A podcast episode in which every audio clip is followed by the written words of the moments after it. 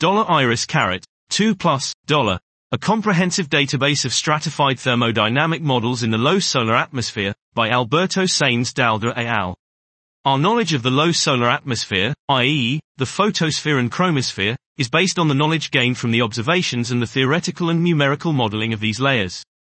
In this sense, the thermodynamical and magnetic semi-empirical models of the solar atmosphere have significantly contributed to the advance in the understanding of the physics of the sun.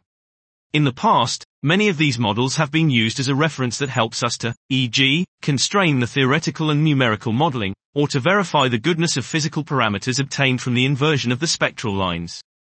Nevertheless, semi-empirical models are quite limited by the assumptions that are inherent to the approach and do not necessarily provide an accurate view of the instantaneous and local thermodynamic conditions in the solar atmosphere.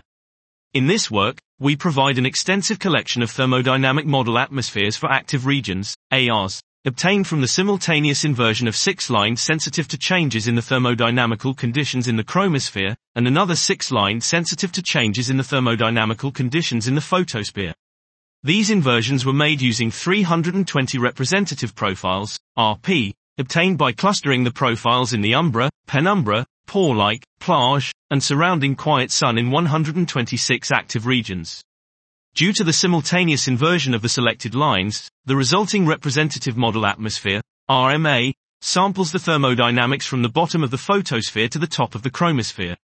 As a result, this database, named Iris Squared Plus and formed by 40,320 RPRMA pairs, represents the most comprehensive collection of stratified in optical depth thermodynamic models of the low solar atmosphere. Dot. This was dollar $iris caret 2 plus dollar a comprehensive database of stratified thermodynamic models in the low solar atmosphere by Alberto Sainz Dalda et al.